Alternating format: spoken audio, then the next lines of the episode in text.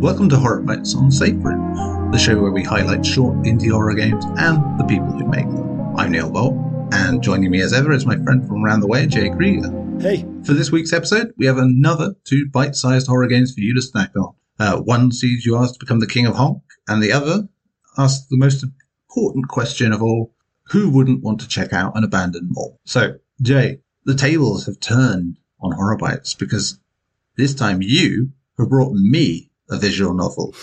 Some might even say that's absurd. um, so, tell us about this clowntastic game you've brought this week. What can I say? You've inspired me to uh, broaden my horizons once again. Um, and I, am doing so with Absurd from Studio Lemmy, which is available on itch.io. And Absurd is a choose your own adventure visual novel that sports an MS Paint art style that asks the player to choose whether or not they'd like to finally see what lies beyond the perimeter of their property's fence.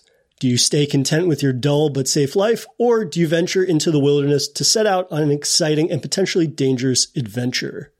Doesn't take that long to learn that the woods are filled with monsters, not all of whom are dangerous, though that is entirely based on the player's choices. So I think right off the bat, the art style kind of jumps out at you. Mm. Um, and, you know, I described it as being MS Paint, which, you know, I think is an accurate description of it. But at the same time, you need to realize that this is highly detailed to the degree that, you know, the art style of the monsters and the environments are crazy detailed and varied enough um, that it gives you a good amount of set pieces and monsters to kind of interact with and whatnot. And if anything, the simplistic art style, I think, goes a long way in kind of just capturing the mood. It almost has a slight dot matrix kind of feel to it, to the way that it looks. Yeah. But I'm I'm probably not even doing it uh, the justice it deserves. But you know that is an art style that I think you've seen other games do, and you know the sort of antiquated look of what I'm describing is typically what you're used to, but here it is far more detailed to the degree that I assume somebody that's a, a very competent artist was behind this because it really does capture, you know, a variety of monsters, like I said, but also just the overall like eerie vibe that this goes for. Um, I think mm. is quite telling in terms of just, you know, the creative identity. I, I think I would uh, describe this game as because yeah. it does a great job of not being overly scary or being, you know, especially bloody or gruesome or anything like that, but it does capture this sort of like, oh, I'm coming across these random cryptids almost, right? And sort of mm-hmm. exploring the wilderness. Um, in terms of the choose your own adventure style, in the past, I've not always been a fan of that. And I think that, you know, that's part of what has taken me a while to get on board with visual novels to the degree that I am now, because it's like, okay, you boast that there's all these different options, multiple endings and whatnot. Am I going to want to go through the entire experience again to do all of these different things and then not mm-hmm. actually maybe have a payoff that justifies that time investment? That has always been yeah. my personal sort of weariness with approaching visual novels. And in this, I was very impressed to learn that there's like a rewind feature that you can rewind in real time. So if I decide to choose one option and let's say that this path leads to my character's demise, I can quickly either load a previous save and you can save at any point, or I can fast, I can rewind to the previous decision making sort of uh, mm-hmm. checkpoint, if you will. And so if you kind of want to experience all this in one sitting, you can feel free to do that. And for me, that was a big deal, especially when you play a, a game such as this that has I think five or six endings and the endings come pretty suddenly, right? You kind of yeah. get them as soon as you make a decision and it's not always clear, like, is this going to be a safe move or not? Um, I feel like sometimes visual novels have a tendency to uh, broadcast, oh, this could be a fatal decision. And to yeah. Absurd's credit in its absurdist humor uh, and sort of absurd direction at times, it's the type of thing where you never see death coming around the corner. If anything, your own eagerness to interact with different parts of the environment or creepy critters and whatnot, um, you know, that will often lead to your death at random intervals. And I think that that is something yeah. that um, makes for an experience that I was okay returning to time and time again, just so that I could experience them. Because, you know, even if I was met with my demise after a certain choice, it was often hilarious or entertaining, or it's got, you know, that art style, which I was really, really taken with. You get to see this uh, sort of deranged sense of humor with these deranged monsters and whatnot, and uh, finding out you know the different outcomes and whatnot. I don't really want to spoil anything about the actual story itself, but there's this eclectic cast of monsters that come together, and you know the player is apparently a central central figure in what they are up to out in the wilderness. Um, but yeah, this was a game that, from a technical standpoint, from a visual standpoint, and from a humor standpoint, um, really capitalized on the visual novel in a way that it made me a fan of Studio Lemmy, and I definitely am going to go back and check out. I, I believe they have about five or six other games in their catalog. Yeah, got a few, haven't they? Yeah, so, so it's a, definitely uh, a strong showing, I think, of their very unique and seemingly singular um, brand of horror, but also, I suppose, accessible horror. Because this is something I think I could recommend to anybody, uh, whether or not they have a vested interest in horror like we do. Yeah, that's it. So yeah, I what I liked about this is you have this almost fairy tale nature to what's going on. You know, the idea that you just go beyond the borders of where you are, that you will find this magical world full of fucked up things, maybe in a good way. Normally, um, I think of the book James Herbert did, where he did a very um, upfront uh, view of uh, all these fairy tales being in your back garden, how weird and crazy that can get. And it, this kind of reminds me of that, and not in like a one-to-one sense, but more in a taking that framework and making it your own, really just stamping your personality on it. And know, from the design itself to things you meet, it is very distinctly this developer's idea. You know, there is um just some of the stuff that comes towards the end of it is so perfectly in line with like woodsy folk horror stuff, but done in this very silly, off the wall way, which makes sense for the title we got. And yeah, that was what I liked the most about it. It just sort of combined things you know, in a, a, way that made it refreshing. You know, I, I really did enjoy that.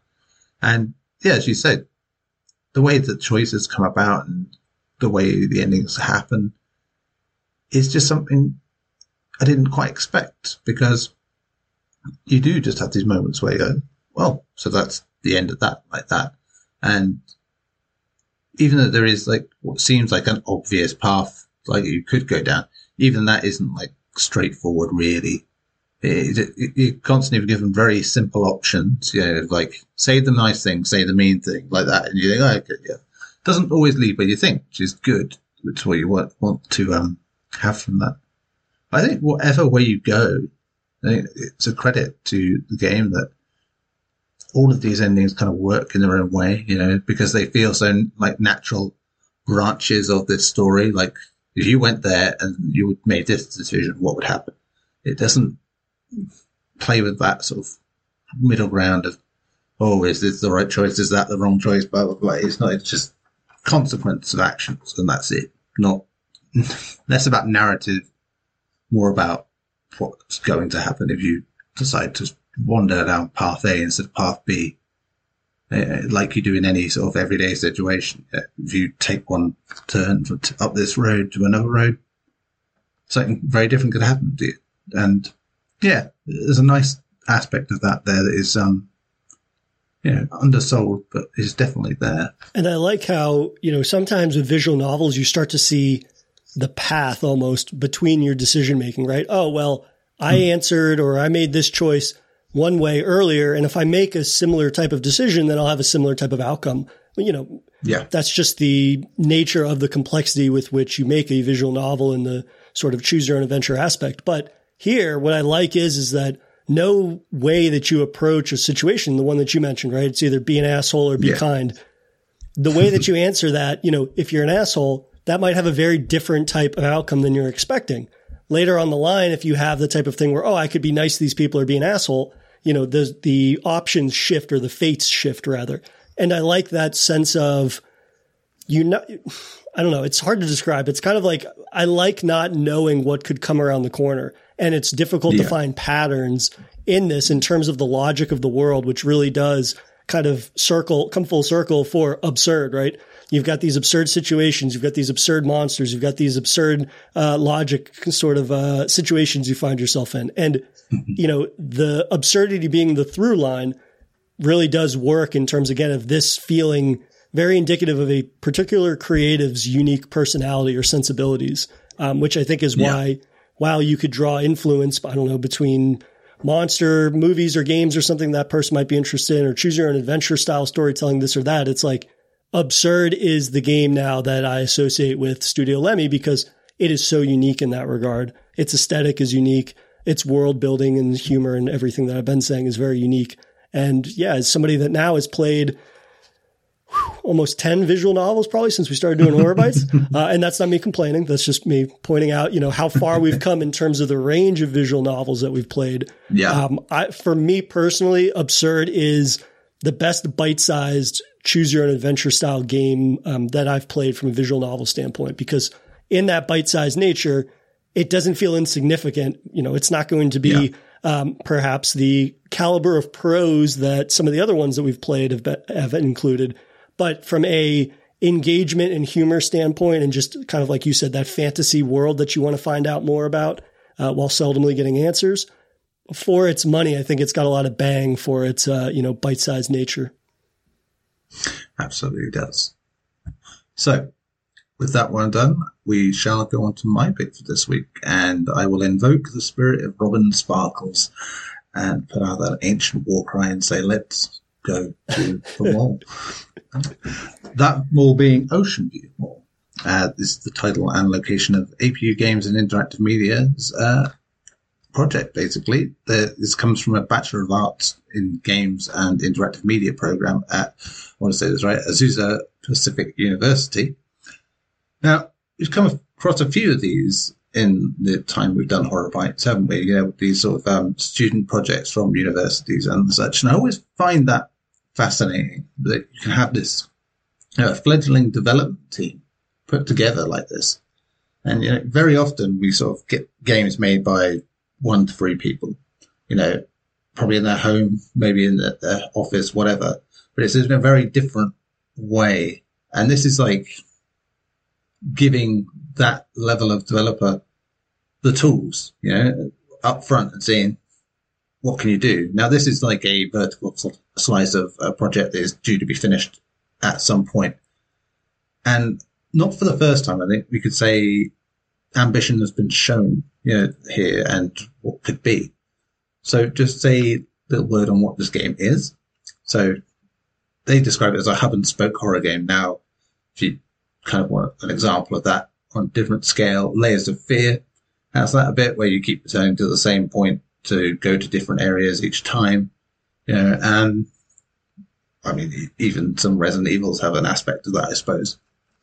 Uh, it is set in a mall that is seemingly abandoned, but uh, has something going on. So you play as a rich real estate agent whose focus is on money and has caused a fam- family rift, basically. So he's trying to um, make up for that by going to this mall and getting a nice thing for his son, son, I think it is. And yeah, something's not right about this mall. Basically, that he goes in, goes there, has to power it up, has to go through this area, and it turns out to be very odd, and there's something after him.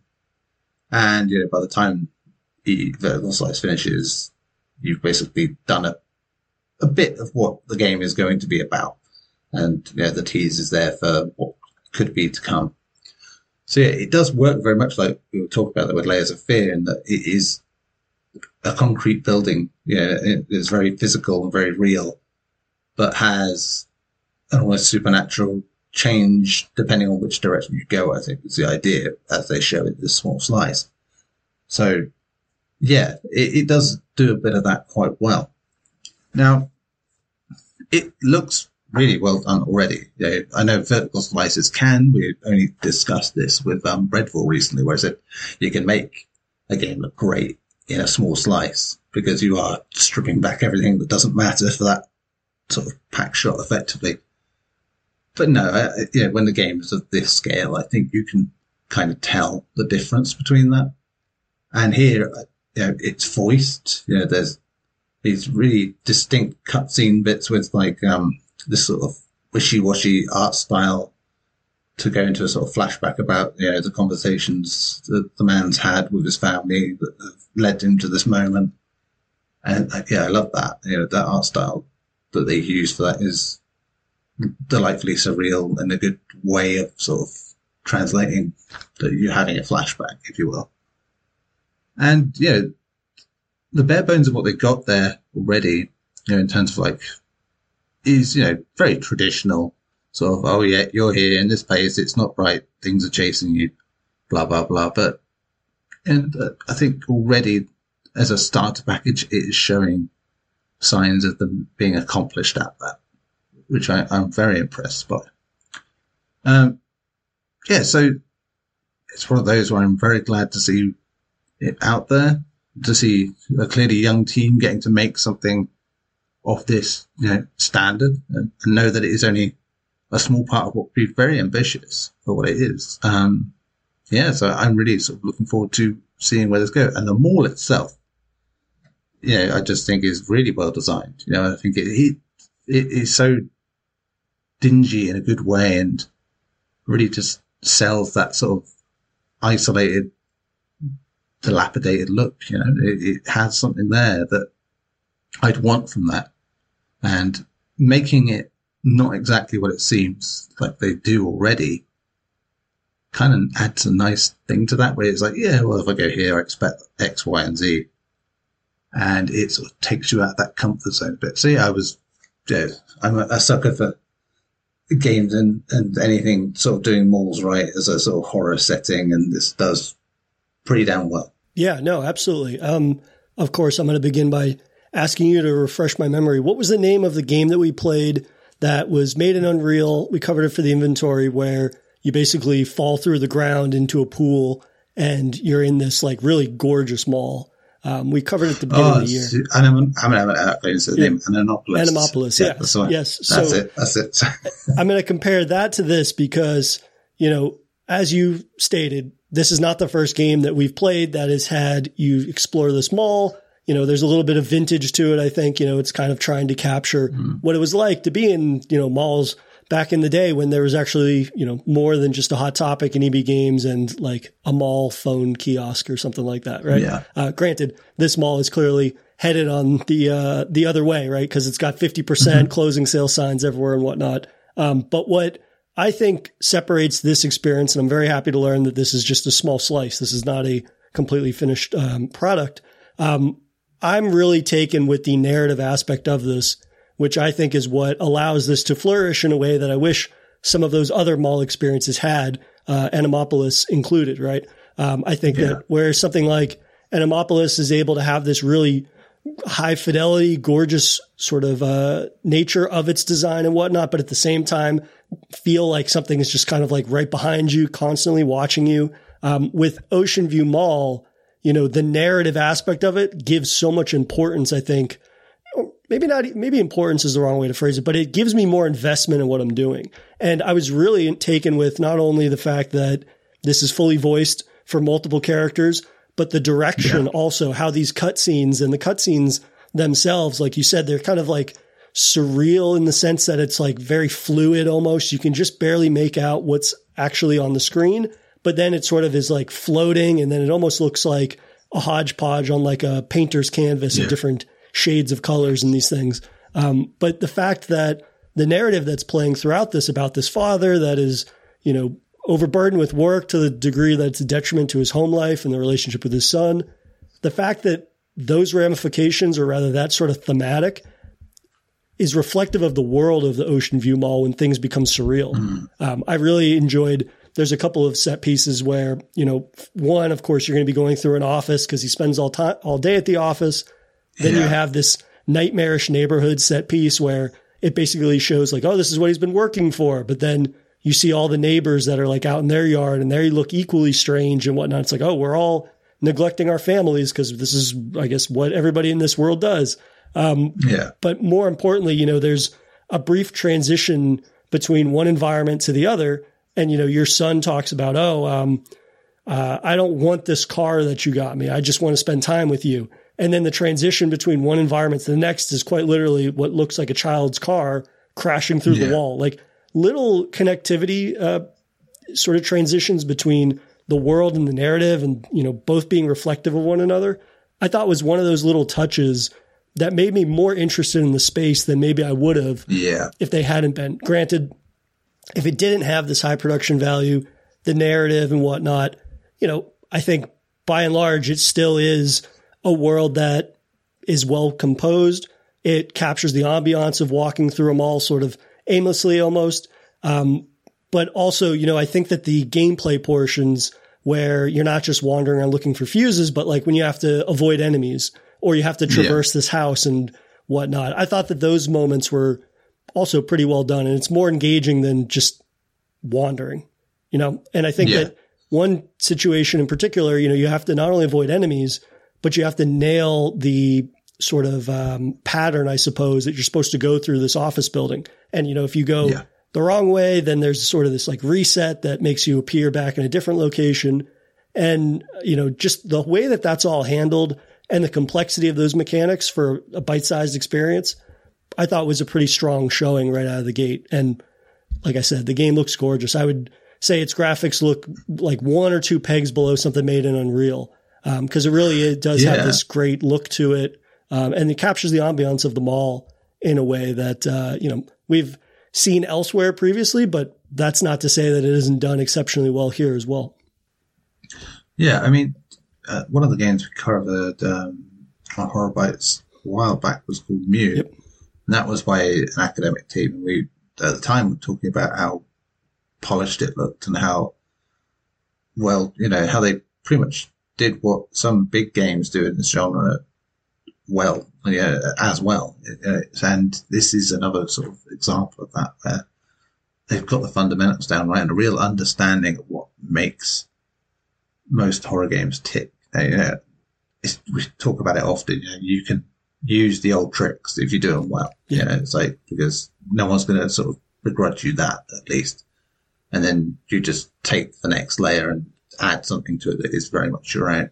I think that's slightly lacking yet at the minute, but you know where there could be a bit more personal flavour, but maybe having a bunch of young minds together, sort of collaborating and making this, that, that does kind of take away a little bit of the individualism that we find with some of the smaller projects. Sure. Yeah. So it, it's a trade off that I think is worth it in some ways because they've still got a lot to learn that they can learn. And, um, that's always the most exciting sort of potential you can have.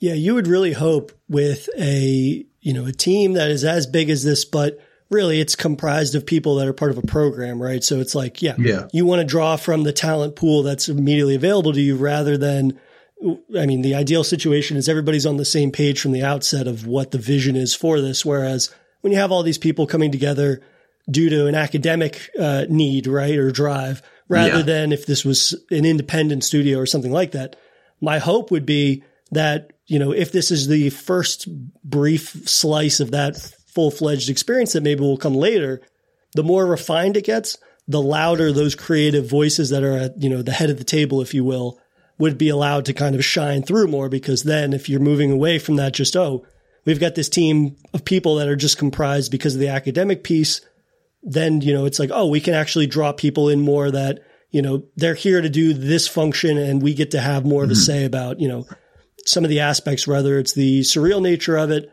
whether it's the horror aspect of it. Um, but I think, and they're two very small examples, but um, the humor that somebody in the creative pool for this team has came through when you're going through the different stores initially. And Yeah. one of them is like a bench store. And you go in and it's just a bench and there's all this, it's supposed to look like it's out in a garden somewhere. And you sit there and you read these motivational posters. Or there's a secret environment um, on the second floor somewhere, which people can find for themselves and be treated to, um, you know, a bit of uh, stuffed animal dancing, which I'll leave to uh, the imagination. uh, but you know, little moments like that, I think, are indicative of somebody that, should they return, and I would assume that it's somebody that would return for the full fledged product, is able to maybe allow those sort of elements to flourish more.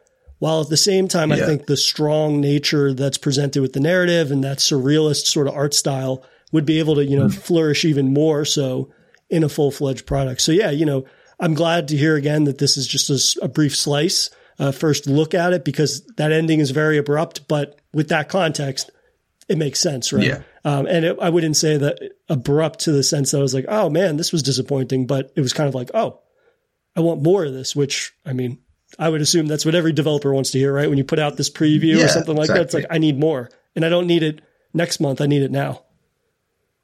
Yeah, that's it. And uh, that's, yeah, it's stated very much in the page that it is just a, a slice of a part of a larger narrative developed as a senior capstone project, as they put it, for the university. So, I mean, they should be finished this year. uh, Nice. so If it's for the 2020, 22, 23 uh, semester. So, great. Uh, we'll- we'll probably see the end result at some point if we're lucky. So, we, we will get to that in time. Um, so we will be back with more indie horror highlights next week.